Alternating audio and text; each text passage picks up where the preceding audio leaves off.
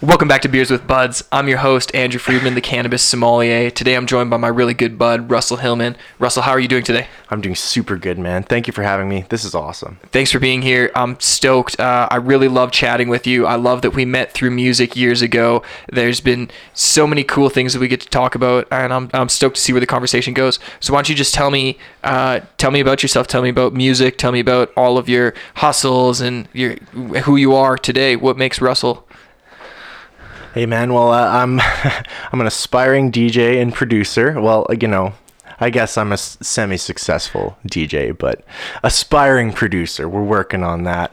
Uh, I also run a live stream uh, called the Shark Tank, and uh, hopefully you guys can come check that out one day. Uh, I, I I love I love all the interaction I can have with uh, with the community doing live streaming and stuff. So I'm uh, I'm pretty stoked on on that aspect of of my life right now. And uh, yeah, man, I'm actually really stoked on you in oh, particular right now. I listened to the podcast earlier today with uh, with some work friends and uh, we're all pretty engaged and uh, super stoked on on uh, having a good buddy that's uh, that's doing so well and, and just killing it out there. Oh, I'm just trying to make content and share people's stories. So yeah, Shark Tank on Twitch is pretty cool. And you used to do it. What the Shark Tank was every Wednesday before. Is it still as regular now? Yeah, yeah. We're on a bit of a hiatus, which is uh, which is you know fine. Uh, but we used to we used to run every Wednesday night from seven till midnight with local DJs and and uh, producers, whoever whoever we could really find. We were just kind of scrounging up left and right, whoever we could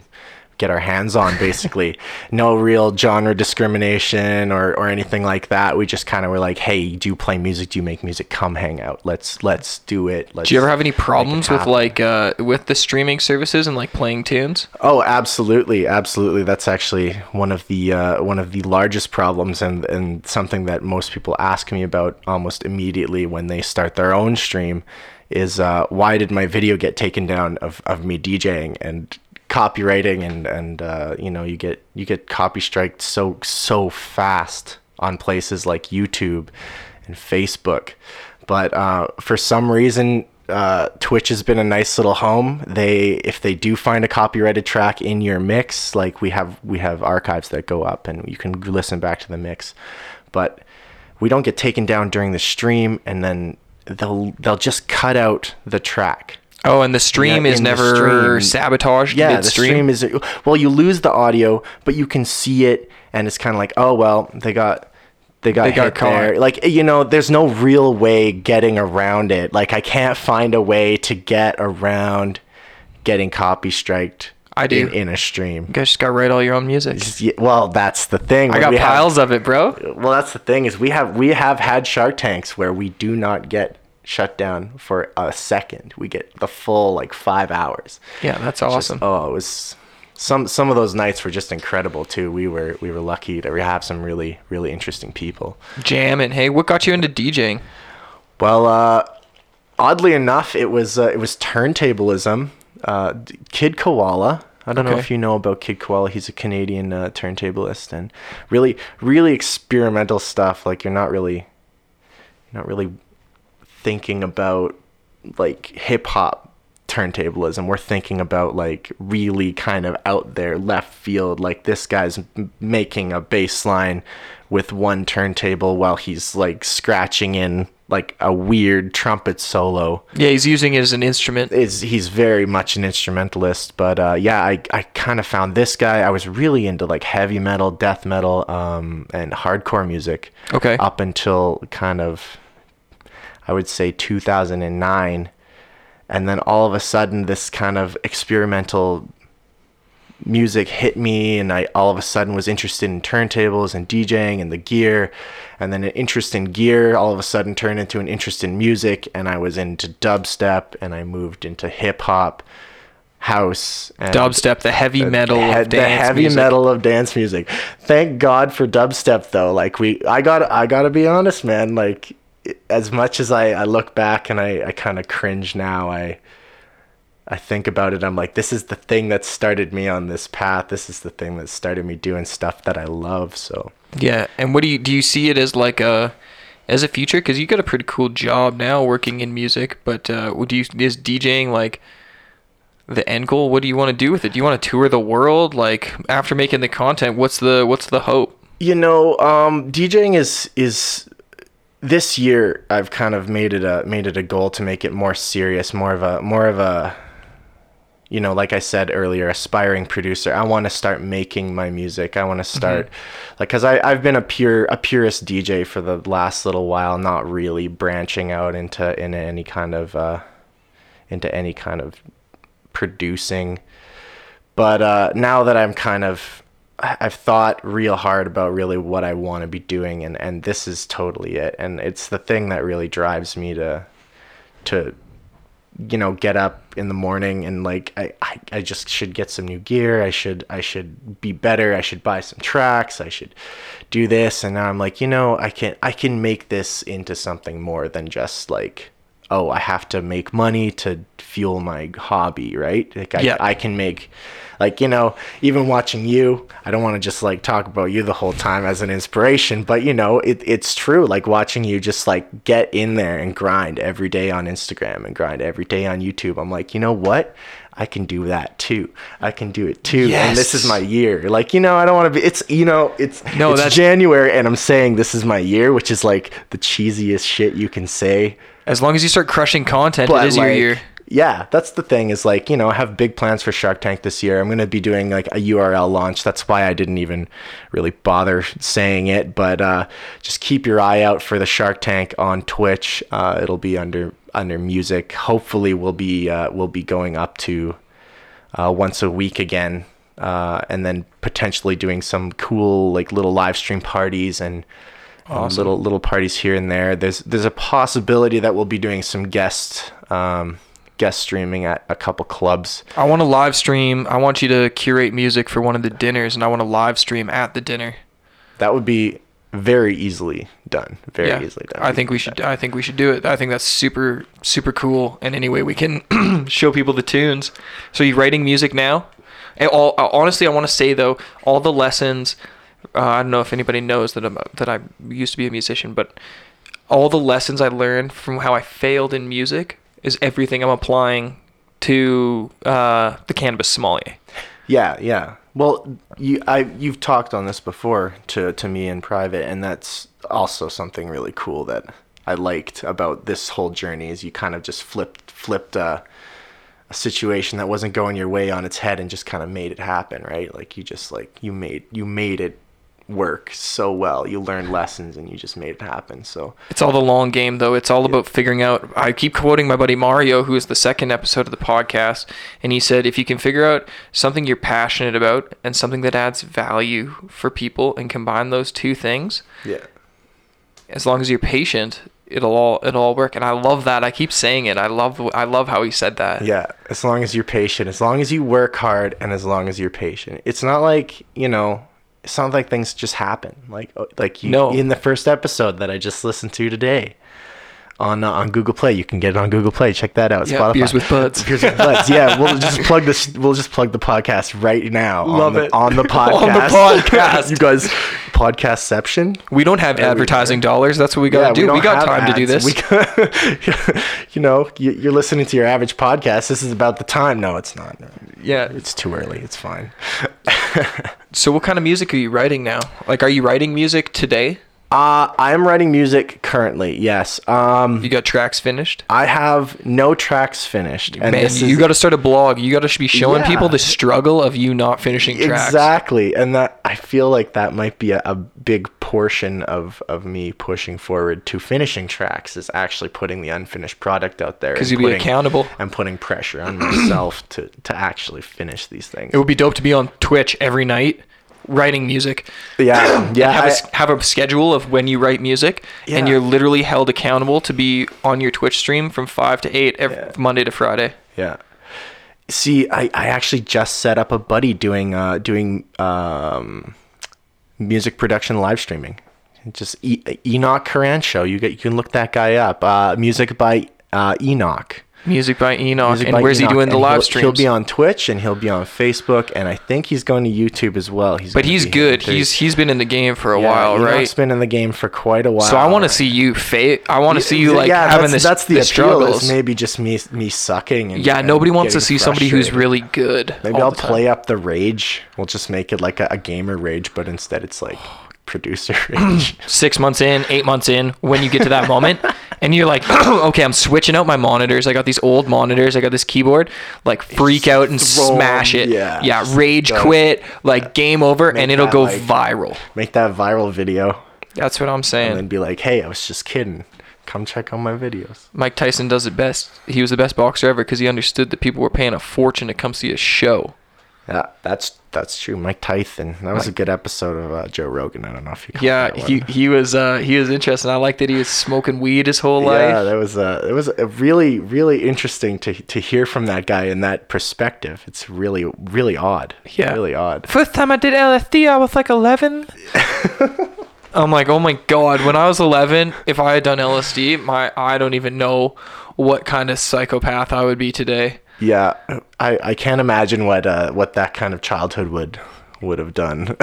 hey, well, you know, I see you over there drinking water, but it's beers with buds, so I think I need to crack a beer for us.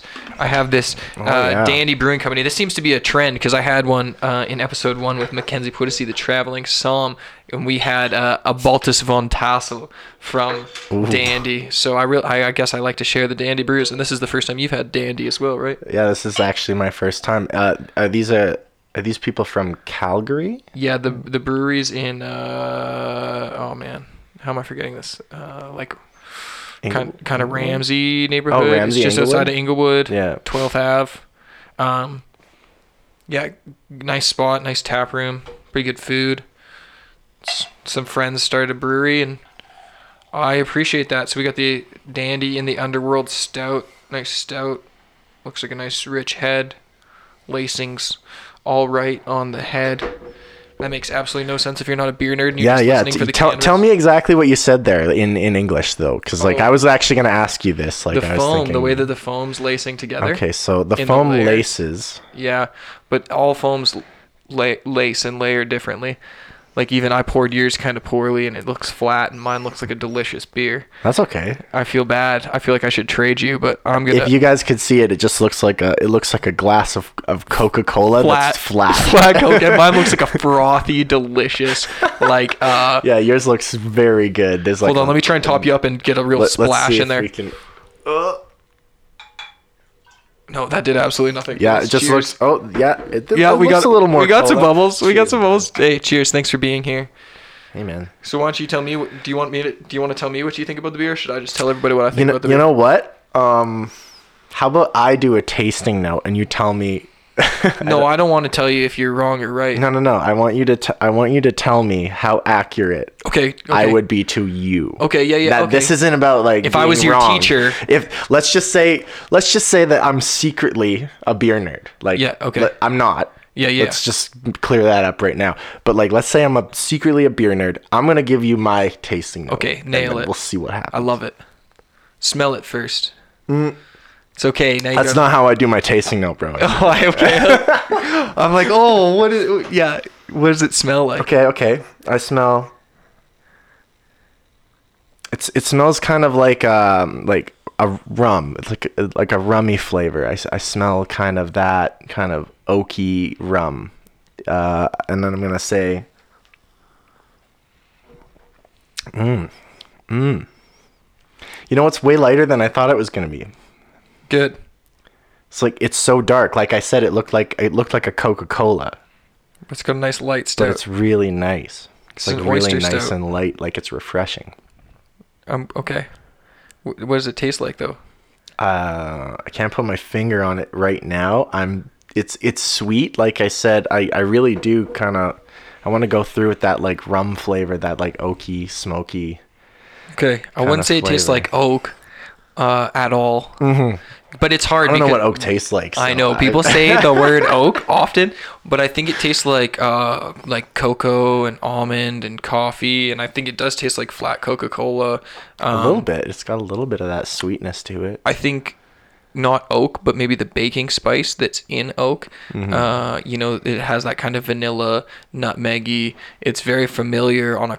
It's it's interesting because it's such a it's such a dark beer with such a light body, but it seems so familiar on a cold day.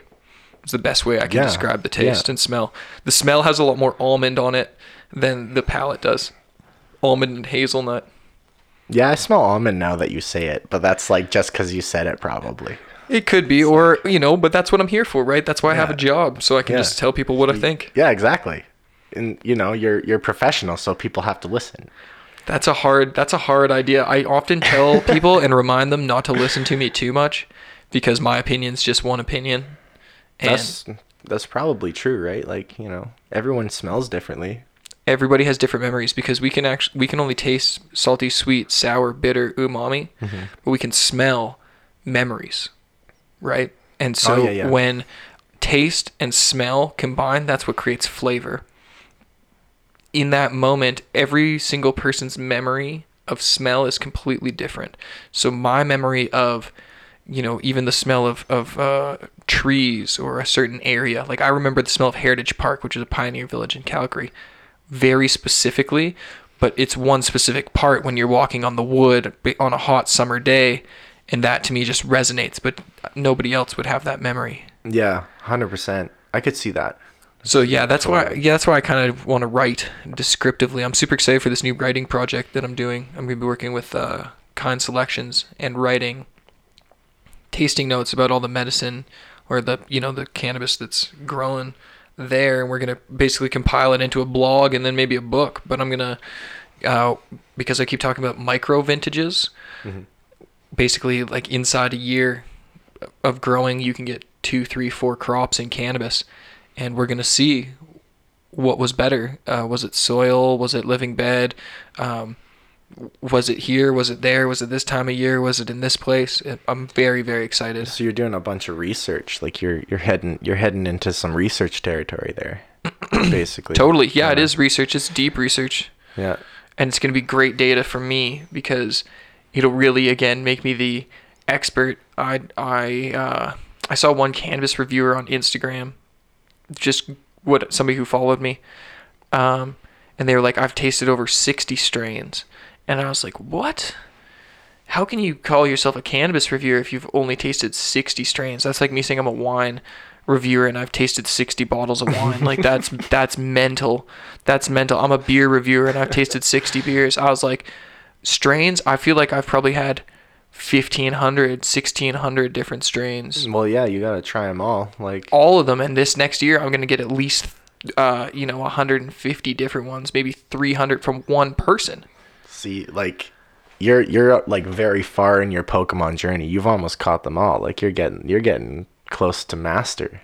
I love that. yeah, totally. Because it's to be this point where there's to be so much, and I'm to be I. I don't like like what I really hope for. I don't want to be the authority, but I'd really like to be the authority, if that makes sense. I'd love to. I'd love to be the Robert Parker or James Suckling of cannabis, but you know that's uh somebody's got to be the guy, and I figure might as well be a cannabis guy instead of a, a suit. Hey man, there's there's no problem with like you know just wanting to be the best at what you do too. Like I just I just love that. Like it's sick. Like there's something about just doing something really well that Yeah. just feels that feels good. You know what I mean? And and like being successful when you do it. it's, a hard thing. I think there's a lot more failures than successes. I feel like I talk. a- I I see. Uh, I Instagram's kind of for like flexing and complaining, and I wish I showed more of my failures.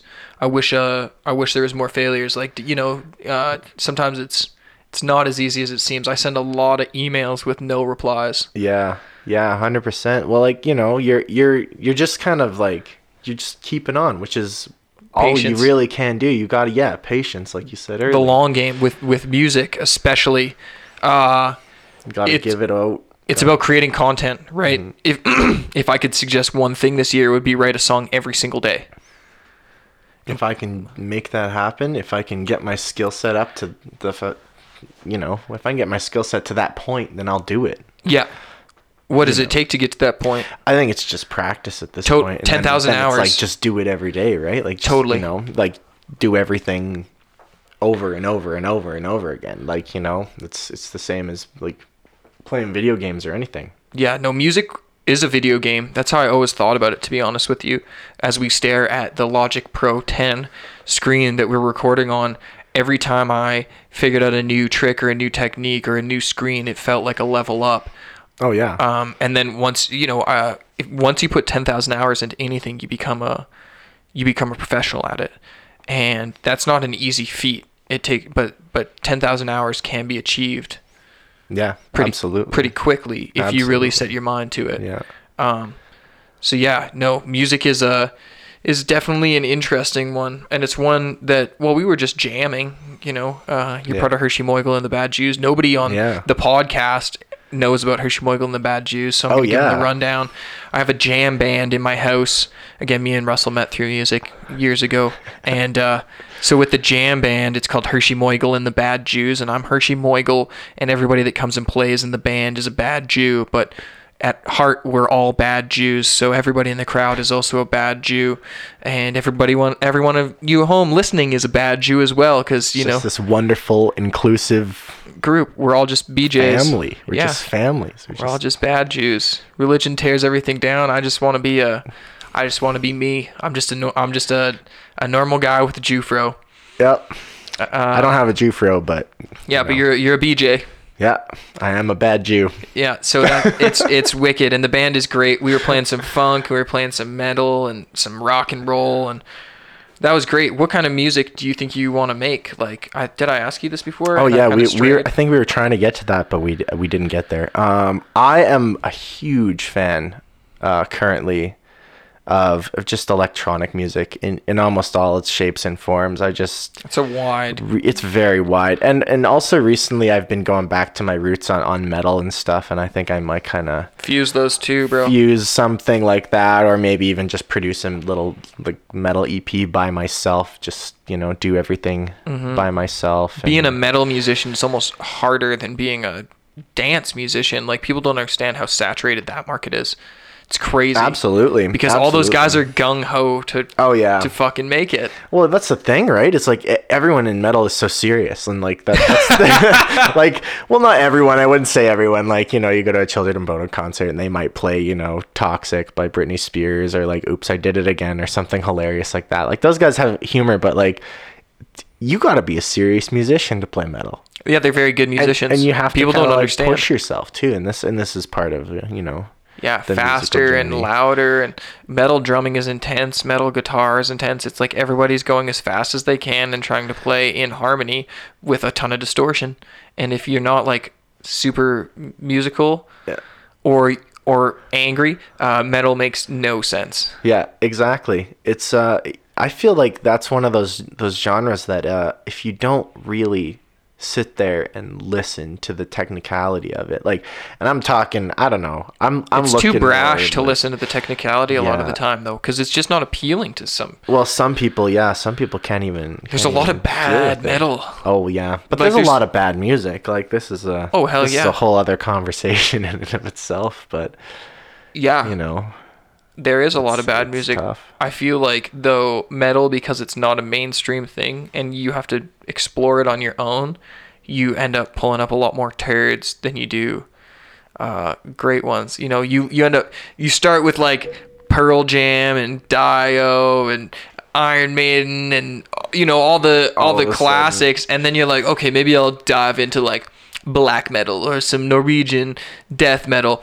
Oh, and you're yeah. like, wow, how am I finding all these stinkers? And it's just like there's definitely some bad stuff, like real bad stuff. I love harmonies. I love it when uh, metal breaks down. It, it's like really fast and, and then it's they like slow down or like go halftime or something. Oh, yeah. yeah, and they just shred so hard. Just rip.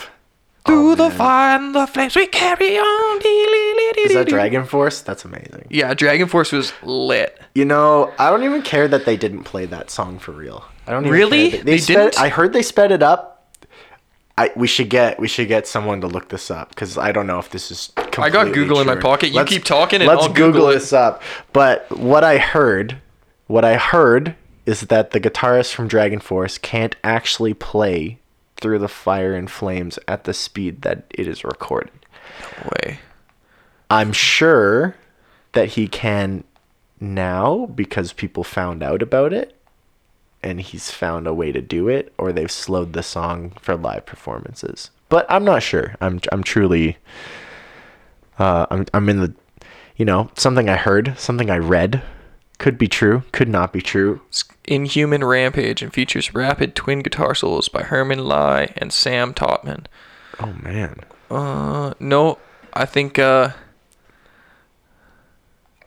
I think it's good. I think it's good. Is it legit? Oh, hold on. Ultimate Guitar: The Truth About Through the Fire and Flames. Oh. Okay. Uh, Oh. eh, Let's see. It's Let's proven that it's actually it. impossible to play that song. Okay. Played it very slow and sped it up with a computer program. How many of you were aware of this? This is just in some dicey form. Oh, though. it's just in like a forum. Yeah. Okay. Well, maybe it's untrue. Don't you know? Hit, hit us in the comments and like tear tear me to shreds if if you know that I'm wrong. But yeah. Uh, That's well, just what I heard. Well, let's peep the dude. They got a video, right? oh damn, you're gonna get copyright strikes for this. Oh, you're right. I am. Take it down. I am gonna get- that's the moment I get copyright strike. You're right. I'm pretty sure you could play the intro, but that's the song we're talking about. It's just look it up through the Fire, Fire and Flames by Dragon Force. It does not appear to be able to be played by a human being with two hands. This is why I play all my own music always. People don't know It's this, like- but a lot of the music in my videos I wrote. Well, yeah. Like you're you're a musical guy. Why not? Right? I know, but nobody ever knows. Nobody's ever asked. One time, sometimes I get You some YouTube trolls that like shit all over the tunes. The worst song I've ever heard in a YouTube video, and I'm like, oh, yeah, you haven't heard the other bad music I've made. There's so much of this. You wouldn't believe it. Yeah. That's how I feel. I'm like, oh my god. Like if I put some music, maybe I'll make maybe I'll make music for you. This is what I ask people all the time. I'm like, I'll make I don't know why my producer buddies. I asked a few of them. I was like, hey, can you make me some tunes, and I'll just play your music in the background of my videos. Yeah. and uh Sans Music. So if you guys are listening, I would love you to send me some royalty free music and I want to feature it in my videos. Yeah, send us some music that won't get us copy striked. Like, Yeah. just in general. Like Don't f- for sample me- Dragon Force. Y- Well, yeah, can't play, can't be Dragon Force. Oh, well, you can play the intro apparently, so you can get like Yeah, you could get a bit of it, a little bit, just a just a just a corner. just a tease, Yeah, just just a taste, just a taste. the corner of the cracker. So, um, DJing, like, have you opened for some big people? I think I, I- think I remember you doing some big people. Are you doing small shows? Uh, I'm I'm kind of like in a different in a different realm than I was. Um, but yeah, I have opened for some pretty cool. Because when we first met, you were working with Blueprint, right? Yeah, uh, well, I was working with Aqua, Aqua which was Audio. absorbed by Blueprint, I believe. Which is, which is, you know, they're a promotion company out of, uh, I believe, Vancouver, and they're also based in Calgary and Edmonton. Let's just promote big electronic shows and stuff. Um, but yeah, we we met through a, a smaller division that was that was uh, The Lux. well, yeah, Lux, and then you know Aqua as well. Yeah, I think uh, it was totally Aqua Audio shows. I'm Yeah. sure I have some old videos of me going to like raves when I was Yeah, the raves. young. Yeah. Yeah. I think I think I met you right when I first turned 18, going out Yeah. and partying and Eighteen, nineteen, yeah, for sure. listening to f- freaking real hard progressive house and Yeah, real hard progressive house and screechy dubstep and uh, Yeah. and Skrillex. the dubstep I only went to because some chicks liked it. I never liked dubstep. Yeah, that's fair. I like It's it's odd. some of it's Some of it's great. yeah when it's more like, Like re- real dubby. Yeah, when it's dub, when it's actual dubstep. Yeah, yeah, Don't- like don't don't flame me in the comments for that. yeah, no, like the like the serious UK dub, like the Lolos and we, like we like the Lolos. We like the truth. We like you know we like those those New Zealand boys. We like the UK boys. Yeah. I don't know. I don't like the yeah, the, the screechy. Yeah, like laser beams. Yeah, but I like the. Yeah, I like that stuff that just kind of shakes the room and makes you scared a little. Yeah, I always remember this one track, Ed Solo, Age of Dub. That was Oh, just- yeah. that was like I think that's still probably I don't even know if it's a dubstep track. You know the Still song? A good one. I know it. Yeah. That's a good track. I feel it. It's there's some good music that was released around that time too. That's some good stuff. Yeah, you just got to dig for it. This is Yeah, what people don't dig. like. New music oh isn't always good music.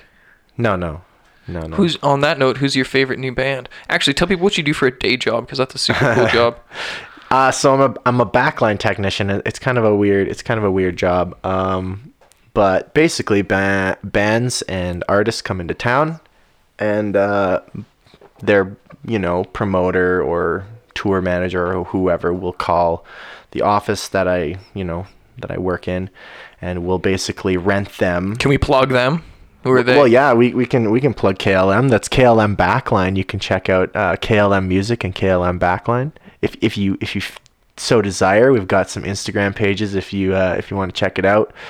We rent uh, a new and vintage gear, Awesome. uh, musical gear. So it's like you know we have like um, Rhodes. We have a Rhodes. We have a, a couple B3 organs. Cool with the Hammond speakers. Yeah, we've got the Leslie speakers. Or the Leslie speakers, yeah, the Hammond B3 with the Leslie B3 speakers. with the Leslie speaker. Those are uh, those are the uh, one of the most powerful instruments you'll ever stand next to. Can I come play one day? Because that's a dream Hon- of mine. Honestly, it's it's kind of neat. Like I can't I can't plug them super hard because I can't like let everyone know what what exactly we've got in the shop. But Right. Yeah. No, but that's Yeah. just to know that you have the Hammond B3 with the Leslie speakers, and Oh, for everybody that doesn't know, like this is like the oh, this- dream oh, organ. This is a powerful instrument. because the combination, the Leslie speaker was the first uh, Roto Vox speaker, whatever it is. The, it's a, it has a spinning horn inside of the box. Yeah, it so there's literally a rotating speaker inside of this box. So you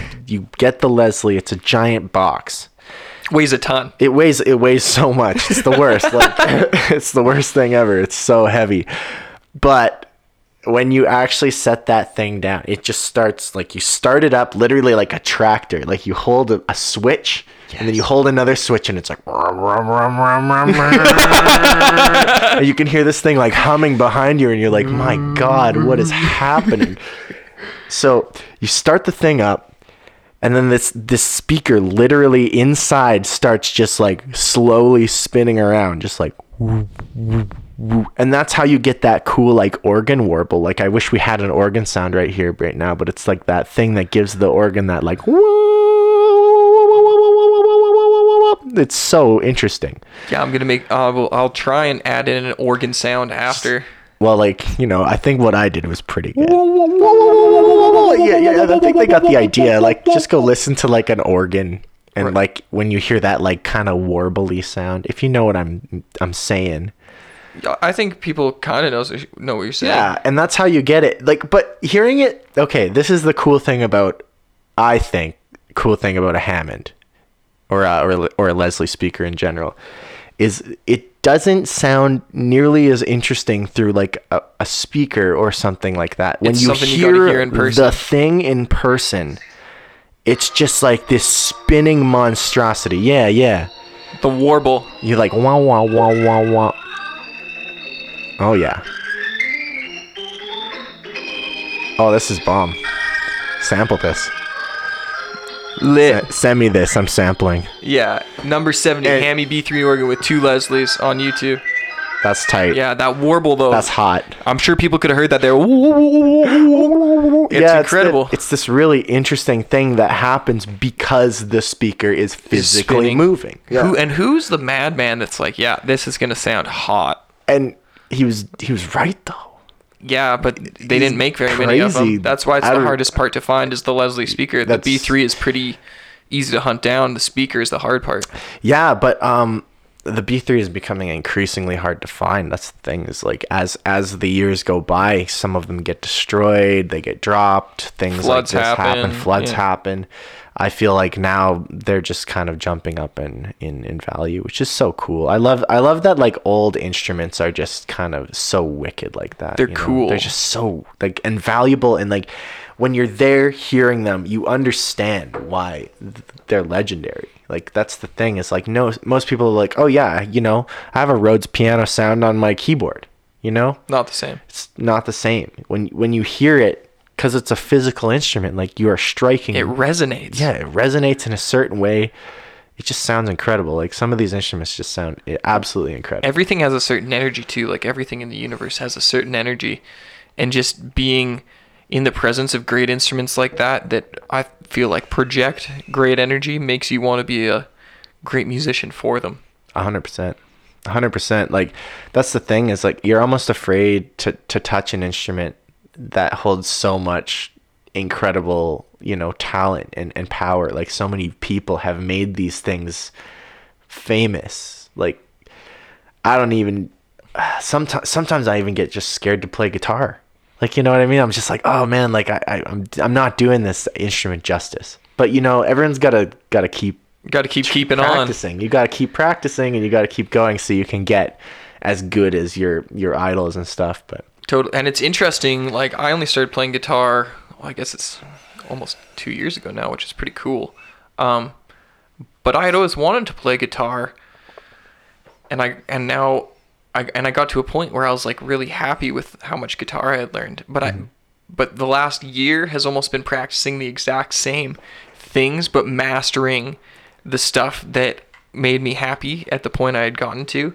Um, but it's cool like jamming with different people and hearing how different like everybody's style is or interpretation of even just a simple four on the floor beat hearing what somebody comes up with in their head uh, that can play a guitar is so unique. Um, yeah I, I, well, obviously it's unique but i don't Yeah. even know what else to say to that let's have a dab because that's what i'm yeah, waiting for. let's. you let's- got the puffco go peak in front it. of you and then I- we'll I talk about have a Puffco peak. Thank you. you're welcome. I loaded up two fat dabs and Melissa just put the carb cap on. Oh yeah. Double tap. One two. Oh no, you didn't do it oh. fast enough. Now you gotta press slowly. Press one time. Press one more time. Now double tap quick. There you go. You're Oh on it. Oh, yeah. Okay, let's do a bass cheers. Uh, Cheers, bud. Cheers to the I'll- beers and okay, everybody who loves so while we're waiting for these things to heat up and, and buzz and let us know what's up, um, what what what would you say about these? What's your what's your honest opinion of the Puffco Peak? Nine out of ten. Nine out of ten. Because I've had a couple Puffco pens that I've really enjoyed, and uh, You should heat up. mine mine didn't heat up. Okay, Double double, tap tap. it again. There, There we we go. go. We're good. Because it's such a it's such a sleek looking. Oh no! Look, it's having a malfunction. It's having happened it's having earlier. it's having a malfunction. That's okay. We'll make it. It's not okay. They're expensive. Uh oh. I don't want to have a malfunction. Killing me here, Puffco. I've talked so well about your product that it's literally He malfunctioning. gave it a nine out of ten and it malfunctioned. This is this is how this is how it's gonna go down. Watch it. It'll work when it's in his hand. It was just me. I wasn't pressing the button. No, it did the it did the light flash thing. See? Oh, it's dancing. This is a problem. Uh oh. This is a problem. This means there's a. I believe this is the atomizer connection issue Uh-oh. Um, but I don't know how to move it if I can't heat it up. I Oh. cleaned them both very recently, and it's interesting that it's. Oh man, it's funny when stuff breaks. right as you start to talk about it, right? Or like you give it like a good review. I it's really funny. I did this one time. This is this is a funny story while while we're while we're waiting for this thing to get rectified. I uh, I one time bought an OtterBox and you know those like really sick Yeah, yeah. phone cases, OtterBox, right when they first came out. I was like, yeah, this is dope. I have I have an OtterBox. My phone is indestructible. So I go to work and I work at a construction site at the time and uh, I kind of like show the boys at work. I'm like, hey, look at this. I have the OtterBox, and they're like, oh, sick. Does that mean your phone's indestructible now? And I'm like, oh yeah, totally, man. Like this is gonna, this thing will protect it from like a train. Like This is the revolution, This is bro. the revolutionary phone case. Like this thing's gonna protect my phone from anything a construction site can throw at me. And then of course, my buddy goes, "Can it survive a ten foot ladder fall?" And so I go, "Oh hell yeah!" So I jump up on top of a ten foot ladder, and instead of just dropping the phone, You like chucked it a like little. an like an idiot, yeah, I chucked it a little. I threw it down, I spiked it a little bit. You know, Gotta prove like, it to the "Oh, boys." yeah, like check this out, and uh. I was lucky because it wasn't the screen that broke. But yes, of course, the whole back of the iPhone 4 that was in there just shattered, and I had to go get the whole back replaced, which isn't ex- as expensive as the as the front. Which, uh, We're gonna have to share nice. because this is uh, it's actually straight up broken. oh my god, I know, doesn't that suck? that sucks. Well, at least you got two. I know, but we were I was gonna use them for the dinner on Saturday. Ah, I know. call up Puffco. Be like, yo, I got a dinner. Help me out, fam. Famalam. I wonder if there's just like oil or something in Could the be. thing. But it doesn't make sense. Why would it just stop working? This is what lots of people. It was complain. working earlier, wasn't it? Yeah, I, I hit this earlier. Well, I don't want to like go super deep into this, but I got the the Puffco Plus pen Okay. with like the little nail, the first one. yeah. like the Puffco Plus One, and it just kind of like did this thing where like the same thing kind of atomizer would wouldn't connect properly, and it would just error, error, error, and you just like you know you I get loaded up your you loaded up your pen with everything, and now you're kind of like sitting there like, do I scoop it out of there? Like, what do I do? That's what I'm gonna do. I'm gonna have to change the cup. like I wanna unscrew it and see. But it's all sticky. Yeah i got it. Oh yeah, Oh man, oh man. we done did it.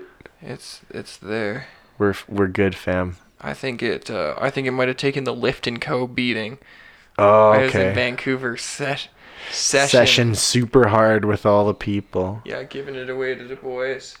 So like, okay, th- here's a question for you. Oh yeah, it's just got way too much oil on the thread. How much uh, how much traveling did you do in 2018 for the cannabis sommelier? I think I took eight trips. Eight trips. That's significant, dude. It was way more than I expected. Like no doubt. Like Way more and, than I And where did you go? And what was your favorite favorite spot to hang out in? Uh, to be super honest with you, um, Chicago was really awesome. Yeah. Los Angeles was really awesome. I love Vancouver. Everywhere I went was cool because everywhere there had such a unique and interesting cannabis culture. Uh, and all of them were different, exciting, and uh, just so neat to be a part of like these new and emerging worlds and just seeing all these different markets. Um, yeah, like Los Angeles was so high end focused, and the parties were in the hills of Bel Air, and I was there t- two times, once in June and once again in October. Um, and it was like celebrities and influencers, and that was really cool. And then Chicago, it's like it was much more of like a, a cannabis mission, and because it's medicinal there, it's not completely legalized, so it's a different atmosphere, but still is accepting. Yeah, it's been crazy. Uh, yeah, it's interesting that Calgary, my my home base, has the least uh, draw for what I do. Yeah, it, it does seem it does seem kind of funny in that in that respect. It, it kind of feels like we're just like just figuring it out as far as cannabis legalization goes here in in Calgary. I think we are just totally figuring it out, but I hope like that a I hope that things will change. Like it's so restrictive to do what I do. Um, hundred percent. man, like yeah, it's uh, it's it's a hard roll of the dice throwing just some events, um, and it's still like, you know, a tightrope. Oh yeah, totally. Um, yeah, but 2019 is gonna be crazy. Like it looks, I'm gonna be traveling at least once a month doing dinners. Amazing. Yeah, it's gonna be sick. It's gonna Oh be so goodness. sick. I'm so stoked to work with like all these amazing chefs. I can't wait to be back in Los Angeles. That's where I think things are really popping. Yeah. Especially for like what I do. Um you know, they have such a fine dining culture already and there's lots of money. Yeah. Not to say it like that, but people are more uh They're more likely to, to- come out and actually spend their money on food. and- yeah, drink. food and drink and cannabis. Yeah. Like I'm just selling a fine intoxicant just like anything else, I just want to sell you the best and curate it the best for your experience. Yeah, yeah. There's new uh, cannabis consumption licenses in West Hollywood, Mm-hmm. so you can have uh, like an infused restaurant. Oh, interesting. Mm-hmm. That's really neat. Crazy, right? Yeah. Well, like that's the end goal, right? Like you want to be able to go in for a dinner and Get lit. you know, then you don't have to get too lit after. You know, you just kind of walk out and you're feeling good. Don't have to go out and roll a doobie after after dinner. Right. I like the idea that um, you should also be able to choose, like, uh, at your dinner. You know, you can go with somebody if they want an infused, they can have an infused dinner. If you don't want an infused dinner, you don't have to have an infused dinner. Yeah, no doubt. I love that. You can just opt out. Opt out, bail It's as, out. it's as easy as like you know being vegetarian or vegan these days, right? Like you can just kind of come in and say, "Hey, I don't want I don't want to be high Yeah. after my meal. Don't get me stoned with my meal. don't get me really really baked please. during my meal, please. Just I, I don't want to be any fun at all. I'm just kidding. Everyone who doesn't who doesn't partake, you're you're all wonderful, and we all have reasons. Well, you know, people are listening to this show because they're probably cannabis consumers. Well, we, we we should hope, but I don't really. I really just hope that uh, anybody and everybody is listening. Just because I think I have conversations with really interesting people that are a little bit fueled by cannabis and uh, alcohol. yeah, you know, one more than the other for for this guy. Not alcohol. Hey, you having a beer with me? I love beer. I do. I love beer. Yeah, this is. I Going. just don't it's like not it gonna to do the rainbow flash. It's not gonna do it. It's gonna. I think it's gonna work. I think it's gonna work this time. Baby, Sorry, I'm Puffco. feeling it. everybody who listened to that and it's like, oh, Puffco, Oh, it sucks in the Puffco, pon- you know. It's my atomizer's pretty dirty. Like I should, of- I should clean it. One of them's working just fine. Yeah, one of them's working good. It's interesting though because all of them hit differently. Um, but I can't wait till there's like a V2, because I have the uh, I have a PAX vape that I'm excited to try, and it's hooked up with Bluetooth, so that's pretty cool. He's having a dab of mimosa. It's rosin, mechanically separated. I've given a few people the dab this mimosa. It's uh oh, there's a huge dab in there, so you don't have to finish that whole thing. You can pass it back. I'm like looking at. it, I'm like, you pass back, pass back. That's delicious. I will say that's very very tasty. You didn't even cough. No, no. It's impressive. We It's smoked a big joint of wedding cake before this from Gastown. That was really nice. That was really really nice. I won't I won't lie. What do you think of the Puffco? I really I really like it. I like how small it is.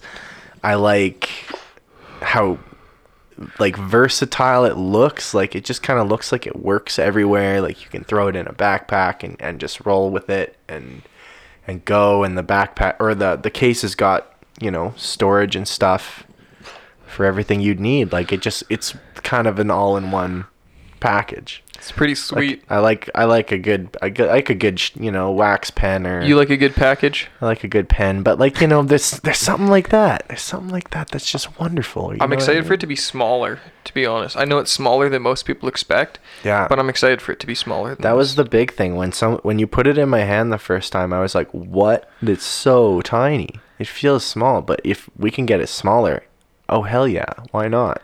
Yeah, I think I would like it two thirds this size. And I would like it if this wasn't uh, where the bowl is wasn't so out. I don't know if that'll ever change, but Mm-hmm. They kind of stick to their designs, as we saw. They just change certain things. I don't think it needs to be circular. I think it could be square or like angled with the with the Mhm. chamber. And I think the whole inside of the bowl could be concave.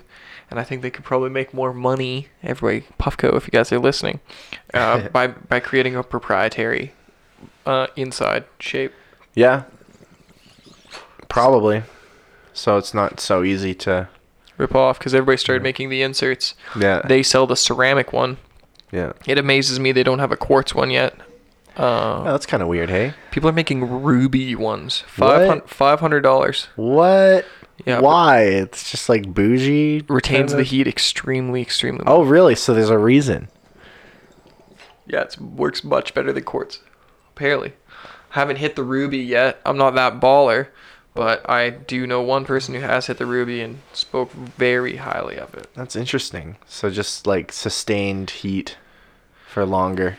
Yeah, he he uh, the fir- uh, originally he used it in a banger, like with a torch or whatever, or not whatever, with a torch, and uh, he said he could take like three or four dabs off it, off one heat up, and they were all the right temperature. Oh wow. That's wild. Yeah, how does that even make sense? That's really wild actually. I know, but you think about how precious of a gem it is. Yeah. It's like okay, five hundred dollars. Is it like just a banger that you can just yeah, it's like the cup that you would put in the inside here. Oh that's And crazy. You put it in your banger. That is absolutely insane. Ruby, ruby, ruby. See, that's the that's the other cool thing. That's another reason why I like the peak, though. Like, you know, that's another cool thing about it. well, that's for everything. It just It's- fancies to fit in there. It's so cool. Like, you can customize it. I love the work that people have been doing with like the customization, like the, the colored glass and all the all the inserts that you can put in it and stuff. It's it's really kind of it's it's got like a fan base almost. Ryan Fitt does like- the best ones for sure. Yeah. He's my favorite. Who's that? He's Uh, him a and Gabe blower? Halliday. Yeah, did the did these things called koozles for a long time, and they're Oh, in sweet. the same shape as the top, and uh, just amazing glass workers and cold carvers, Mhm. and uh, yeah, they they kill it. I'll show you some of the pieces, but it's just fantastic stuff. I uh, I, I I'm and what played in their advantage the best was the fact that their shape already looked um, the same. Sorry, I now I'm trying to look up stuff on Instagram and I'm forgetting what I'm saying. What a terrible host I am. But uh, honestly, though, if if you haven't seen a Puffco Peak before, if you're listening to this and you've never seen one and you're just kind of like new to this, hopefully, hopefully you've seen one. Just look it There's up on Instagram. on my channel. Oh my god, Yeah, but you see his shaping was already so he does it really cool and they put like copper in it and it's beautiful. yeah. If if you're listening and you have your phone on you and you have Instagram, just look up look up Ryan Fitt. That's R Y A N F I T T, and just look at the glass he's blown for this for this. Yeah, they're super cool. Even the guy who uh Wow. who owns Puffco loves Ryan Fitt, but I knew he was he was he was the he was the fit for the the type of work. Like it's just great, Just wild, eh? just great. Yeah, my buddy, uh, young Steve. You remember young Steve? He's got one of Steve. he's got a he's got one of these koozles. His has like a Mario scene on it. It's really really cool. oh, that's super sick. Way smaller than you think. It's like it's like literally this piece. It's, Really? it's incredible. Wow. It's incredible. I love I love that expensive collector glass. Such a weird 1% world. I often forget that I I have such a awesome advantage to get all these amazing strains. Um, and not everybody is as as uh, lives in this weird bubble where you got to smoke out of expensive things. So don't, you know, the Puffco is an expensive unit. If you don't dab every day, probably wouldn't purchase one. Yeah, yeah. I, I could see that. I could see that being a being a thing. Because Like, what I- what does it cost? Canadian? I think they're 500 bucks or Five something. bucks Canadian. Uh, but I would take it on the road with me more, like at home, Mm. just for the sake of the show. Is why we were using them But I like to use the torch still and a Mhm. banger. I don't think anything will replace that, but the Puffco is really good on the go. I still do get a nice hit from it. It's Yeah. not, uh, yeah. And it's quick, right? Like it's and it looks easy to clean. No, That's- it's terribly it's hard terrible to clean. Oh, really? I would say that's the easy. hands down biggest knock on the unit Yeah. is how hard it is to clean. The glass is easy to clean, but look, the atomizer stopped working because it's all goopy down here. And like, how does that? You know, I don't really understand how it all gets down there. And uh, you know, the bo- the threading on this is all covered. And I cleaned this like a week ago. I don't even know. Uh, people must have been putting too big of dabs in it when I was Yeah, it's probably boiling over the top. It looks like it's come it's come down the sides, for sure. yeah. So yeah, it's probably boiling over the top of the. Too big of dabs. chamber. Might be a user error on this one. Well, I'm, I'm not admitting it, but I'm just saying. but you know, it'd be it'd be nice if it was sealed a little better, right? So it wouldn't. Totally. But like you know, can't stop it. Can't knock the hustle. Can't wait till it's NFC charging. Oh, that'd be sick. Just put it down. Right. Super sick. next to your desk or something. Super sick. That'd be a really cool gaming rig accessory. Put like an RGB. so you hold on. I want to ask about that. it. You like to game, right? Like, Yeah, uh, yeah, I'm a big gamer. Didn't you go to that Smash Bros tournament in Sweden or Switzerland? or Yeah. I, I ended up going to uh, to uh, uh, DreamHack in Sweden and uh, checked out some stuff. Man, it was uh, it was a wild time. Did you play? Did you I compete? did play. I did play. I competed and I got knocked out extremely early. It is an extremely like oh the, like the Swedes take it so seriously, man. Was it Swedish dudes you were playing M- against? mostly, yeah. I, I went on a plane when I was on my way to Chicago. Uh, there was obviously a game convention or something when Yeah. I was in Chicago because I was sitting in the airport on my layover in Seattle and it was like Revenge of the Nerds Yeah. around me. And you know, like I'm not like I'm not a whatever. I'm a nerd too. Like, man, these guys were like mega nerds all around me, like flexing all the stuff, like, and just like, you know, you couldn't have picked better caricatures of what mega nerds were than these guys. And I wish I knew what the conference going on was. But were the Swedes like this? Were people flying in from all, like, were you the only international guy you met, or was it like a huge deal? Um, people were kind of surprised to hear that we were from Canada. They They, were, they weren't that surprised. Like, it, I think it's a big enough event. Like, if you if you kind of just go and Did you smoke weed there? take, we didn't actually. That that's a funny story. This is this may be a funny story. They were kind of like really like whoa, because like You don't we want were- to smoke weed. No, we were sitting. We were that how sitting in Swedish a. people No, talk? no, no, it was not like that Sorry, at all. okay. It's. I I kind of wish they did, but like yeah. yeah, Anyways, keep going. Tell me about the weed. Okay, so yeah, we were actually just hanging out in in um in like a hair salon. My buddy was getting his haircut. Of of all things to do when when you go. Terrible timing. Yeah, like I'm like, why didn't you get it cut before? Anyway, regardless, this is where we had this conversation. We were talking about about smoking weed, and there was a British girl in the seat next to my buddy. Good looking. Yeah, of course. She was Did very you go to a hair salon? You didn't go to a barber He went shop? to a hair salon. Who is your buddy?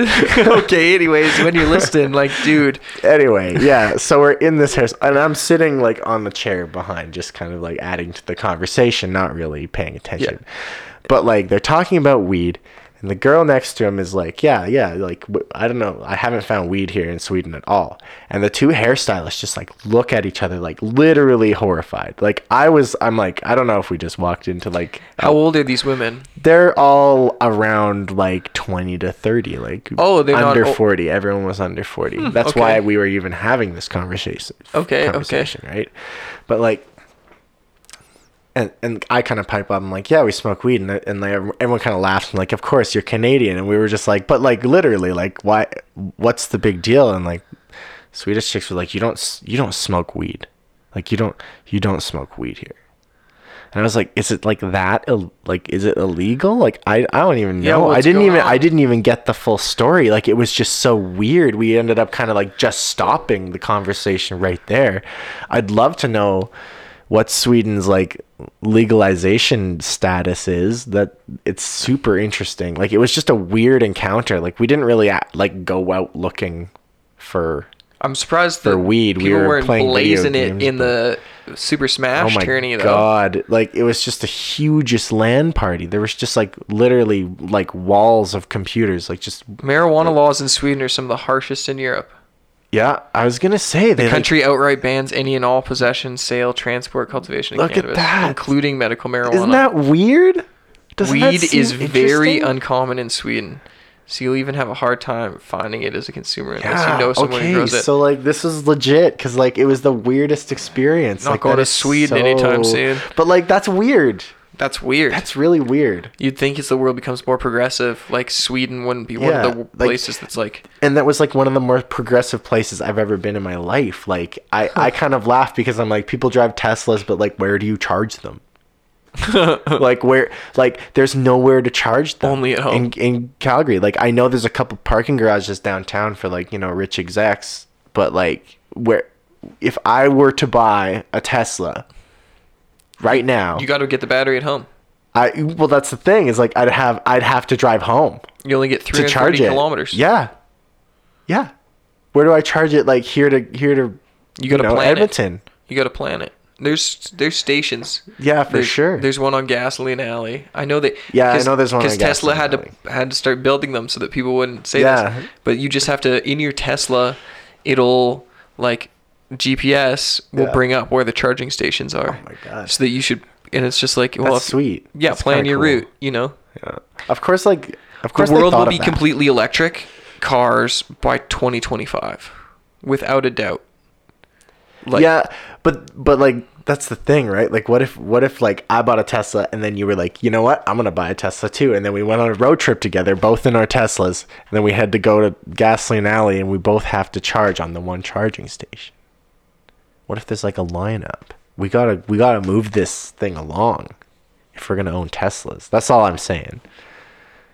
Yeah, I get you. Well, obviously, there's there's one solution: build more energy stations. Build more stations. But yeah, that's that's what I was gonna say about Sweden is they were everywhere.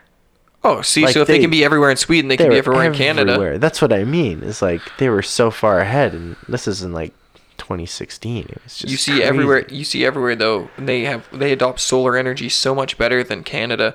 It's for some reason like, or like, you know, Calgary for example has the most sunshine days of anywhere in Canada, I know. and there's no solar utilization here. It makes me so sad. like how often do you see solar panels Yeah. if i could have I, like I now that i'm saying it i've looked at taking out a loan to put solar panels on the house but it just wasn't worth was- it It wasn't viable, right? right now Yeah.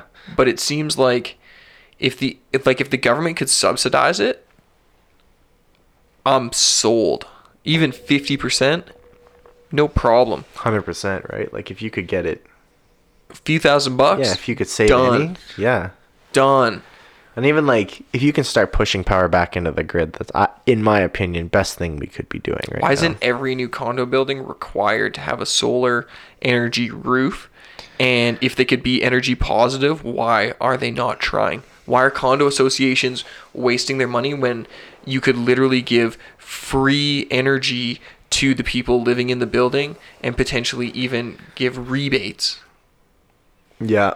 It's it's a it's a hard question to to like truly answer though. Like the why question. Like really like we don't really know why. Somebody's working against it. I feel I feel as though that might be true. I I hate to just like go out there and be like, yes, Look- people don't want solar. Look at Australia, man. Australia, like it seems like every third house has solar panels on it. People are very conscious about it. They're Mm-hmm. collecting their energy from that. Yeah, it was uh it was the same in Sweden. There was just like and in most parts of Europe that we even flew over, I, w- I was actually looking down from the plane and going, "Wow, look at all the solar panels." Like in Belgium. See, It, like that's nuts.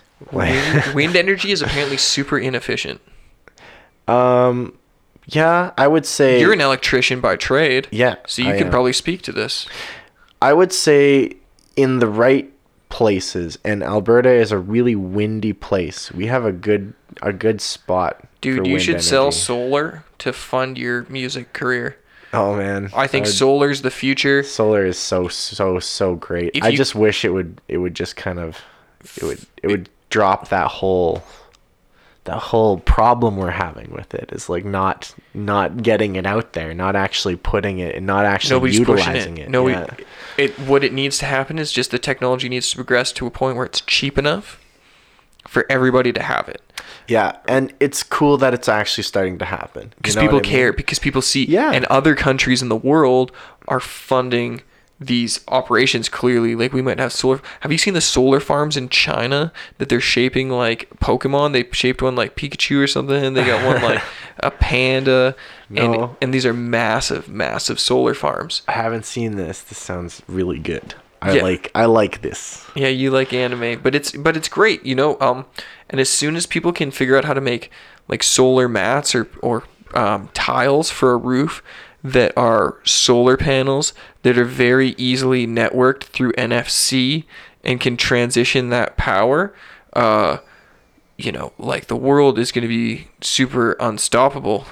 Super unstoppable. It's interesting because I was talking about it. let's just save our world. If you're listening, like let's just let's just try. If- Yeah, make solar thinner and more accessible. Can, just try. Like don't drive a huge truck. Somebody's gonna desalinate water, and then water won't be an issue, right? Like it's like to me, like everyone's like, there's only three percent drinkable water on Earth, and I'm thinking to myself like, how is that not number one priority for Donald Trump to spend like 5.6 billion dollars instead of a fucking wall on a desalinization project? Like, why are we not spending every dollar on figuring out how to turn salt water into clean drinking water? And even if it takes literal nuclear facilities like they build all over the world, anyways, mm-hmm. why aren't we doing it? Like I agree. I there's there's again no real answer. Like I I could not tell you. Like we're it's just like a confusing. It's a point of confusion. I think for most people we're just kind of like but but like is it the money? Cuz like we know you guys have money. We You know you guys are spending money, but like why on why not on this a little bit? Like Right. just even a little bit. Like not it's just like no. I don't think desalinization, like the funding that you actually need, because you don't have to do stuff on a huge scale to figure out if you've taken salt out of water, right? Like it's not like you have to like you figure it out, then you build it to scale. Yeah. So I know I'm really interested to look if uh if and what and how close people are to that that idea because man, that's a game changer. That changes the world. Yeah, totally. But then we start draining our oceans.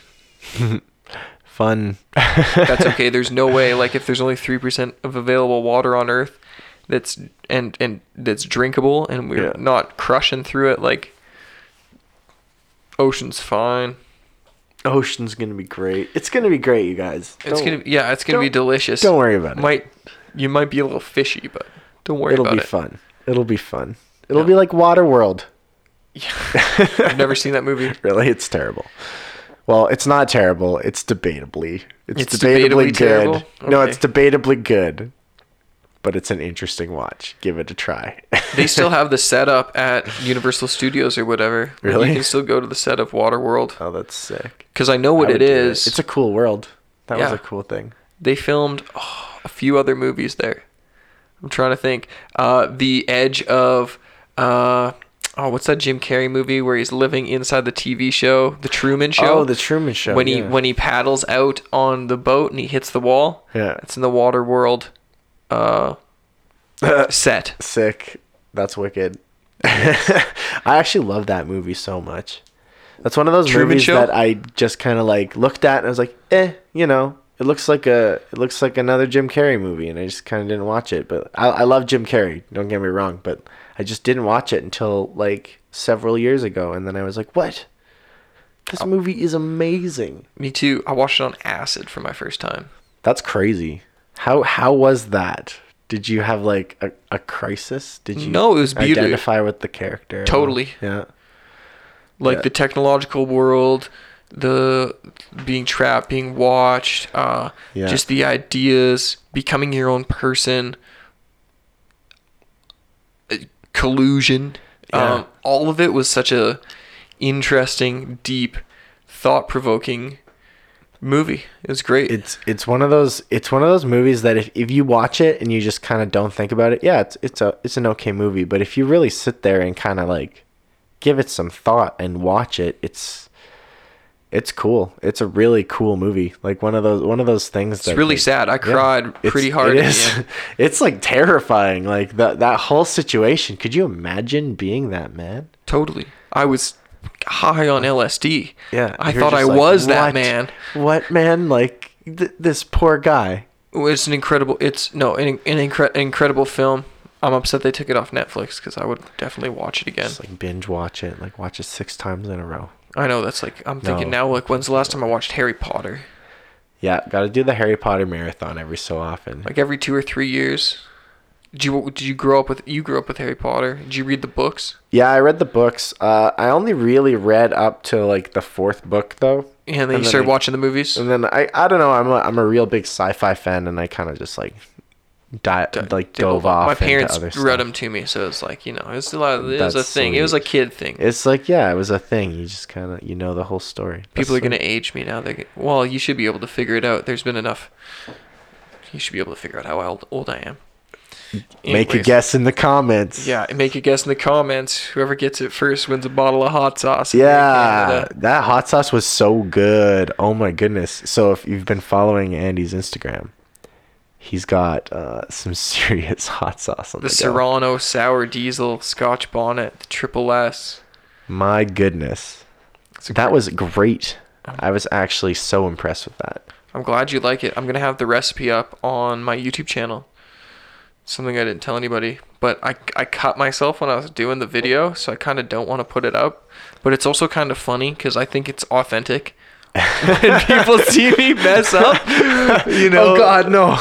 Oh, I dropped the blender blade and tried to catch it by accident. Nice. But then it, it's funny because I read the top of the blender after. Well, Sarah actually read it, and she's like, "If you just read the top of it, it says do not pour this while the blender is in. just open it right here." And all I had to do to avoid the injury on the Ninja, I got injured on the Ninja oh no. was just to uh, open this one little flap. I work. I should work smarter, not harder. Anyways, made some great hot sauce though. no blood is in the hot sauce, no blood made it into the hot. but there was hot sauce in my blood, and that hurt so bad. Oh my god, it's like, you know, when you have a little cut on your hand and you like cut a lime or something and you're like, oh, oh my god. Uh. yeah, except ten times worse because I just sliced it pretty, pretty good, like almost right in between my fingers, and it had habanero hot sauce in it. oh man. See, that's that's like see habanero is a little painful. Like it's just a little bit of like it's a little bit of pain. Just it's, it's good pain, but it's like it's a little bit of pain. It's pain. Full. Oh my god. Have Yeah, you ever can't- got to play on CJSW? I think the last time I saw you, you were playing on CJSW. Yeah, yeah. I've um Oh, actually, yeah. I have time to I have time to plug my thing, I guess. I I on the 30th, uh, I play on 90.9 FM in Calgary, uh, CJSW. It's uh the local community radio station, like uh call or I guess university. Uh, it's it's awesome. I'm playing with uh, with a buddy of mine, Jonathan Crane, who's the other half of Shark Tank, who I didn't really get to talk about earlier. But yeah, we're playing with uh, with our friend um, Cord Lust. You can check him out. He's a techno and uh, techno and other genres. I'm pretty sure he's he's producing other other other other genres than techno. But you can check us out. We're we're live. Uh, I think it's 12 a.m. to 2 on the 30th. Late night on Late college night. radio. Yeah, or you can check out the, you know, 90.9 on your dial in Calgary, Alberta. there's another podcast actually as well after after uh, we we finish the show it goes up as a podcast so you can go to uh, cjsw.com and then uh, click shows look up modulations and you can find us there it's it'll be under power shark and jonathan crane Modulations. Power Shark. Jonathan Crane. I'm sure you could put that into Google. yeah that that might even work I'd hope so. CJSW Modulations. Power Shark. Jonathan Crane. Click. Download. click download Rinse. Repeat. Listen If it to sounds two hours nice, of music Play it twice. Ratata, ratata, ratata. You got a favorite artist right now? Oh, you know, I've been really feeling, and uh, I've been really feeling Herbie Hancock, which is kind of a weird, a weird kind It's of not weird. favorite artist. And It's I cool, go dude. through phases of favorite artists, and I, I, I love certain things, but I just keep defaulting to Herbie Hancock, and for some reason, technical death metal. Yeah, It's okay. just like a lot of, it's a So lot of jazz. It's a lot of jazz and a lot of like really technical death metal. And then That's of course like my standard house house and techno music, but I don't really have a favorite house and techno artist at the moment. I just kinda- never listen to house and techno music now. It's uh Since I left the DJ game, it's like the probably the last thing I want to listen to. Yeah, fair enough. If you're uh, if you're not completely absorbed in it, it's it's one of those things that's not as accessible as maybe it should be. But uh, It's great to dance to. oh, it's wonderful to dance to. It's it's it's a you know that's the whole point of it. In in general, I wish I had gone and danced Dance- to the Chicago. House Club. That would've when I been was in. fun. Uh, yeah. yeah, you should have checked that out. I went to like a frat bar one night. It was pretty funny. I- Yeah? yeah, like so I had like this hilarious tourist experience. It was great. I had a great meeting early in the morning, had a beer, and then I kind of went and tied one on. I was on vacation. It was like my one day ahead in Chicago. I got everything done. Well, actually, I didn't get everything done, but I just kind of got lit. Anyways, I went I went to this like tourist bar and whipped a ice shot at a bell, and then we went out later with my buddy uh, Javi, and it was and we went to this bar and it was like this awesome, ultimate like. It was funny because Javi's like a like a Mexican dude, like a big Mexican dude, and he takes me to like the whitest white guy frat bar I've ever been to. I was like, I, I I don't even remember what I was dressed in. I was dressed pretty nice because I had had a meeting earlier that day, yeah, and I was like, man, like I feel like.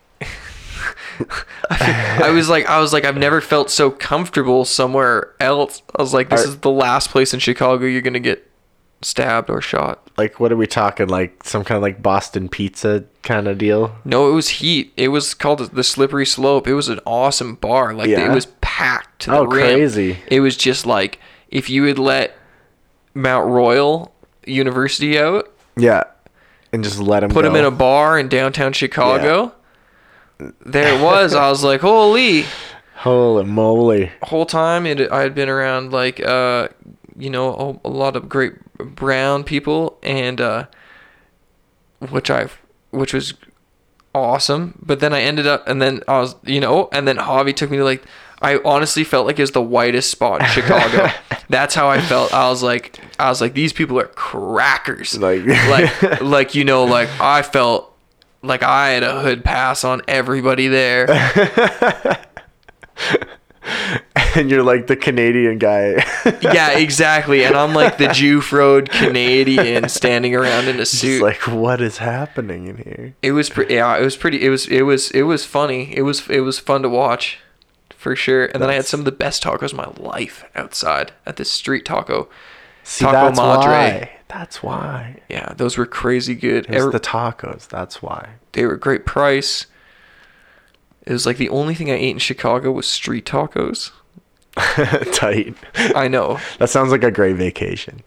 Just Well- like go on vacation, eat nothing but tacos. I legitimately think that sounds great. It's a working vacation. But when me and Sarah went to Mexico when we got engaged, we went to like this gourmet inclusive resort. Yeah. It was so awesome because they had, you know, I only went to the breakfast buffet a few times, but they straight up had like fresh tacos, fresh made tortilla, uh, in, in in the breakfast buffet. They'd be pumping them out.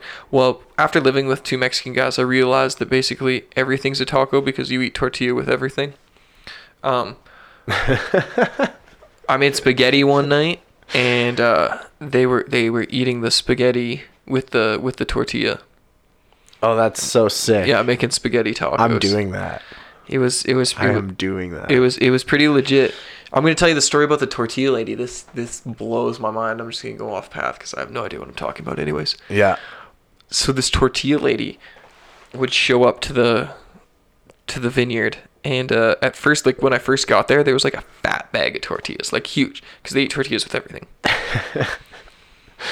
My roommates ishmael and candido i'm not saying this is a general but like it is pretty generalized it seems. It's, Yeah. it's you know it's your bread. Anyways uh, so this tortilla lady like came and they would always like buy tortillas and then like she kept coming every two weeks but then the tortillas like kind of started stacking up. Yeah. but they would always buy more and uh, then I, it was like really weird like the winemaker took dude to the airport to go back to mexico and he was like oh i forgot in spanish like panicked he's like i forgot this 700 bucks you got to give it to the tortilla lady and so the winemaker tells me this. I'm like, yeah, there's so many tortillas in the house. I'm like, why is the tor- is the tortilla lady like taking all of the money? It's like, who is the tortilla lady? Who is the tortilla lady? Right? The mysterious tortilla lady. so you can only imagine all the conspiracies I have about the uh, about the tortilla lady. Long and the in the end, the winemaker's like, no, you got to go back to Mexico with your seven hundred dollars in your pocket. He's- you know, he was panicked about it. That was in, that was interesting. I love Mexican people so much. I think I talk about this. I think I talk about authenticity and uh, and how much I love Mexican people in every single podcast episode. That's tight. Hey, See, you know, everyone everyone loves everyone, man. I want to move to Mexico or get a house there. I don't know if I'd ever move there, but I, I think weed's gonna become legal real quick. Cannabis, sorry. Oh, yeah. weed. But Yeah. Mexico's gonna legalize cannabis, and it's Oh, gonna yeah, become a sure. booming thing. Like, oh, you know, Jamaica's people are gonna stop going real. F- like as cannabis becomes legalized all over, it'll be so interesting to see how things change. Like I bet Amsterdam's taking a huge hit right now on their actual tourism dollars. Oh, I can only imagine. I, I, like you were saying, I think in the first podcast again, like, I'll like Canada's almost better for weed tourism Oh yeah, did I like say that? It's tourism. great here. I, th- I think that I think you said Maybe that, or had a- someone said that. I think it's Canada's almost better than than the states for weird weed tourism, or or even Amsterdam right now. It's cheaper. the states is crazy. California has such a so much progressive laws, and it's kind of like the Wild West out there. Cannabis Yeah. tourism out there seems like so amazing. Just I don't know if anybody really wants the the level that I imagine in my head. I don't know if that right the consumer crossover is there. I can understand doing it for executive parties and um, kind of one-off things like I do, pop-up events, but I don't know if it would work all the time just yet. 60 years from now, cannabis will be so normalized. I talk to this all to people about this all the time. I had I got grilled for a podcast. Oh, I'll plug her. You're on with Ashley Goring. There you go. Check it out, Ashley. And uh, I was asking her like, oh, I completely forget where I was going, but I think it's the appropriate age for for kids to be able to consume cannabis. Yeah. Oh, it was about her kids will never be able to grow up in a world without legalized cannabis. yeah, Like they're two and three years old, they're never going to remember that cannabis was illegal. yeah, exactly. Normalization to them time. is so different than than to us or our parents. It's uh, yeah, it's like it's not going anywhere for them. It's it's what they're going to grow up with. It's going to be hand in hand with alcohol, and it's going to be duty sealed cannabis, which blows my absolutely blows my mind. You know, I had a fake ID when I was in high school. Um, no, I'm good. And uh, you know, I'd buy alcohol, I'd buy cigarettes. yeah. Same, same. People can just go buy cannabis now. Yeah, exactly. Well, like that's one thing that I've kind of been noticing is like, do kids even care about about smoking cannabis right now? I don't think so. I think they'd rather it's smoke a vape. Not cool. I I don't think it's as cool. Like they like Juul. Mission complete, They right? like those I think Juul things, man. I think this is what the government wanted, though, right? I don't know. And how- hopefully if you make not, weed but- not cool, then nobody's gonna want to do it. Like smoking's not cool anymore. How few kids smoke, right? Like I feel like I was the tail end of this last desperate small generation that was like smoking, and now it's like I don't. At least in my social circles and everywhere I go, I do not see people smoking. I do not see the amount of people smoking that I used to. Yeah. Like it's it's not cool, and I think they and I think that stigma goes towards cannabis consumption, which is totally fair to deter kids and to deter anybody. In Colorado, 40% of the market's edibles. So, you know, people want to eat edibles. People don't want to get, uh, people don't want to smoke. Yeah, yeah, that's fair enough. It's uh, I don't know. I guess I guess there's like a couple things that go along with smoking. Like you know, you you smell if you know you Yeah. smoke the right thing. Like if you're smoking a cigarette, like it's not necessarily a pleasant smell to a non-smoker. We went what I outside mean? to smoke, so Yeah, exactly. Like we went outside, and I think that's the best way if you're gonna do it. Like I I do like smoking joints, and I do I do like smoking. I like it a lot more in the Dry. summer. Yeah, I, it's more it's more my favorite kind of summer summer jam. right? Like it's not very enjoyable, except for when I'm snowboarding. I do like smoking a joint when I'm snowboarding. You Without just sit down in the middle of the trees. Yeah, just sit down, And- and find it- a nice spot. if you're listening to me, I don't know if you're about this, but if you sit down in the trees randomly to smoke a joint, make sure you have your back against a tree so that somebody can't run into you. Yeah, no doubt. Because this is a super real thing. Like people dip in the trees, and some people aren't as good as you are, and they'll start following your track because they're nervous, and they might run straight into you. I've been like super close to being dusted, Yeah. and so I've learned my lesson. Yeah, especially uh, you know, I, I always see people sitting underneath like little ledges, like almost like little jumps. Like people sit like right underneath a jump. Oh yeah, that's And I'm dicey. just like, why? Why would you do that? Like, I, I come, I'm a fast, I'm like a fast snowboarder. Like, that's my favorite thing to do is just fly down as fast as I can. Out for a rip, are you, bud? Yeah, out for a rip. Like, ah, I, I love, I love snowboarding, but I'm definitely not the, not the type to just go off a, off a huge jump. But I'll, I'll like go off these little like lips and stuff, just tiny little things, and there'll be like people just sitting there. And I'm just like, whoa. And you just kind of have to like panic and bail and just kind of get out of their way. And it, it kind of, I've tapped a lot of kids' helmets, like jumping over them. Yeah.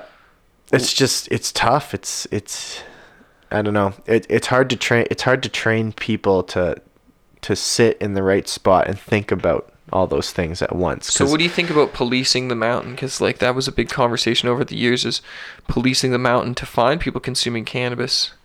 Is Oh, it a danger really? to other people on the mountain?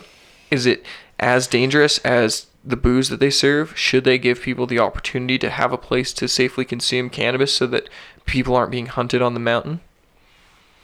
um you know, I've never really even heard of of policing cannabis on on a Yeah, Lake Louise, they had uh Really? like like uniformed cops on fucking skis, like Wow. looking for people smoking weed before legalization. That is insane. I, I had no idea that I they thought did it was stuff like that. hilarious. I all I could think to myself was like, let that cop try and catch Try and me. catch someone. Yeah, like, well, like, but that's the thing is they get must me. they must be pretty skilled. Like that's the thing is why would they send them out there if they weren't gonna gonna actually you know catch someone? How skilled can you be? Like you know, like I'm an, I'm an, I I competed at snowboarding. Like I'm an expert Yeah, snowboarder. Yeah. I have no fear. I'll jump off anything. I'll go down the fastest thing straight Yeah. at it. Like, how just- bad do you want to catch me, Copper? Yeah, exactly. And do they have a gun on their hip? Because that's even funnier.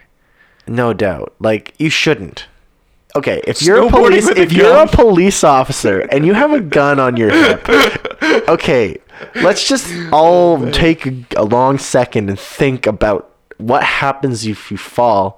I know that most Canadian police carry Glocks, and those things don't have like safety or anything. They've just got like a, Amazing. Get some snow a in it. trigger safety. Yeah, you just get some snow in there and your gun starts going off. Man, that's just it's just irresponsible. Just Yeah, I don't think they're snowboarding with guns. They I- just got a I really billy club hope- and a taser. I just really hope that they're not that they're not doing that. I just I just would think You would hope they'd ride unarmed, right? yeah, I, I would really hope they'd ride unarmed. I'd really hope that like It's kind of a scary thought to think that anybody would even be riding around a mountain with handcuffs looking to catch you having a beer in the That- forest. But that's what I mean. Is it's like I almost feel like the mountain is this like sacred place. Like you go, you go out there and you can just kind of do whatever you want. Like once you're up on the on the mountain, then you're free. Like there's a freedom to that. that's why they're sending the police out there. yeah.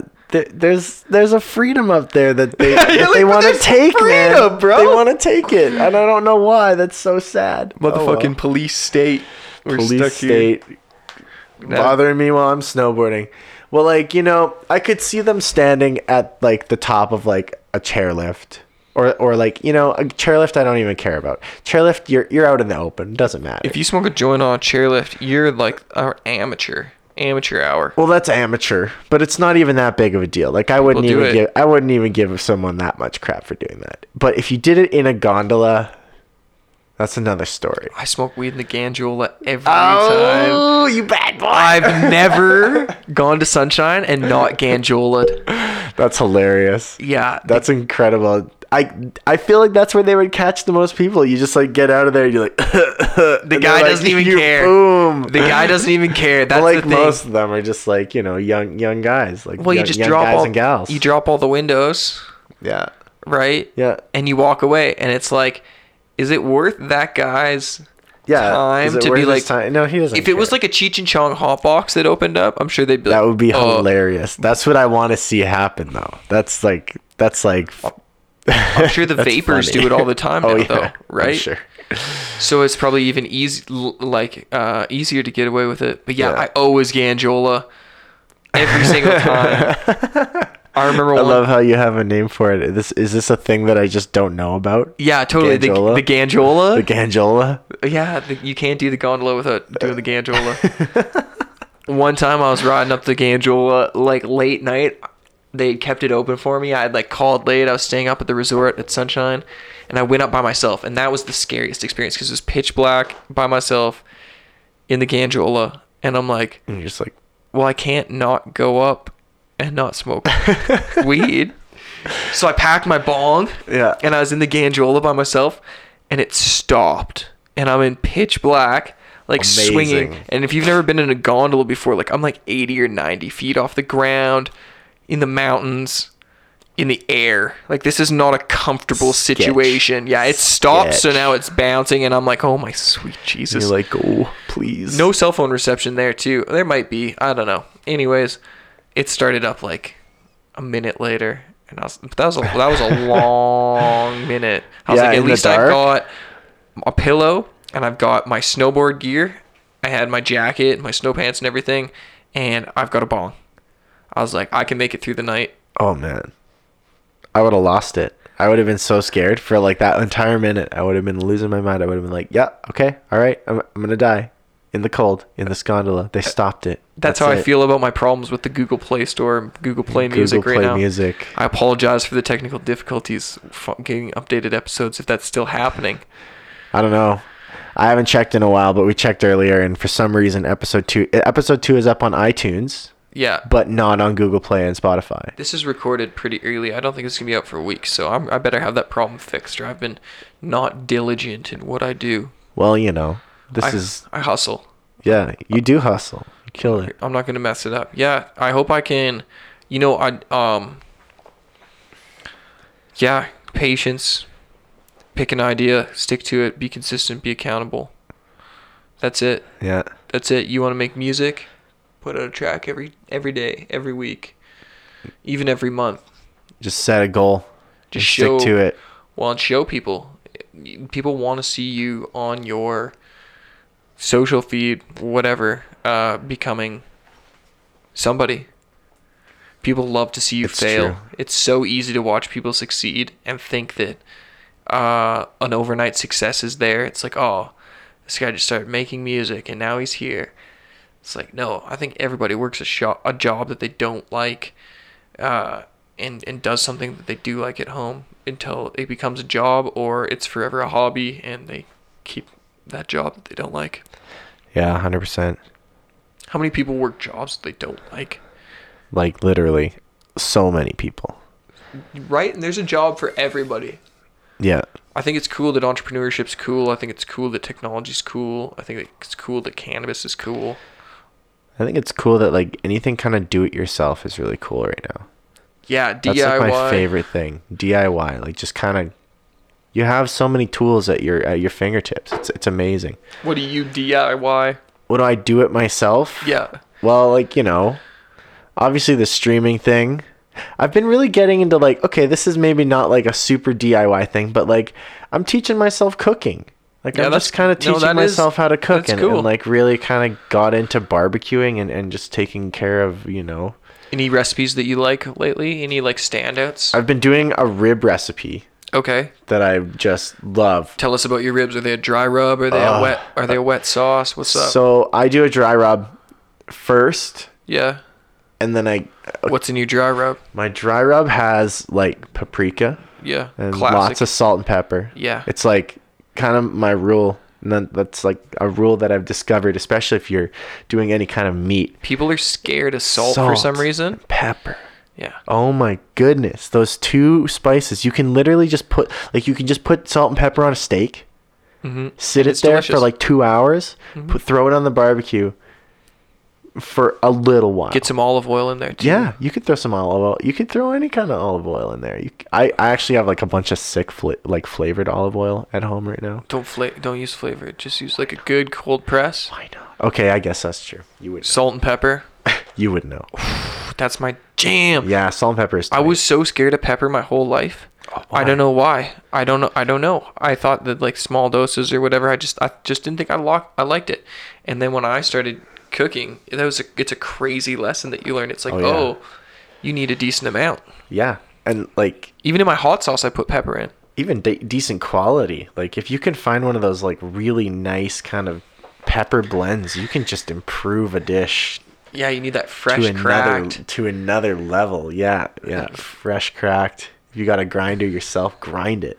The rib ro or the ribs. Hey, that's good. You got any salads Yeah. or anything you like? You doing any pastas? I You learning really that been. way? I haven't really been doing salads. That might be my next. Uh, You my got a girlfriend? Take no, no. I'm single right now. Next date, ladies. He's single. Next date, he's taking you to a cooking class. Yeah, I'll take. I'll actually. I'll actually cook for you.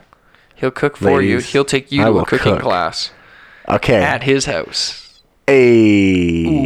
Ooh. Oh. Smooth Fonzie hands. Hey, we're doing Fonzie hands up in here. now. Anthony Fonzarelli. I've never seen Happy Days. I just know the guy's name and Yeah, I know the show he's from. No doubt. No doubt. I'm on the same page. But I got the don't know. cultural reference. Yeah, it's great. It's great cultural reference. I appreciate that. We're killing it. I appreciate that. Okay, well, you know, I think uh, I think on the Fonzie note, we should. Uh, Hey, on out of here. hey, yeah. Uh, I think you should leave with some parting words. What do you want to tell everybody, and maybe plug yourself one last time? Um, yeah. If if you see me on, on a poster anywhere, uh, Power Shark. Uh, you know, if you're in the Calgary area and you and you walk, you know, down a street and you see a poster and you say, "Oh, cool, Power Shark," just you know, come check me out. Uh, I'll I'll be DJing, and uh, if you want to follow me on SoundCloud, it's SoundCloud Power Shark, uh, and then stay tuned if uh, if you're into that sort of thing on on my Instagram, uh, Shark underscore Master underscore Lurker, Shark Master Lurker. Uh, and I'll be posting up my new Twitch link there.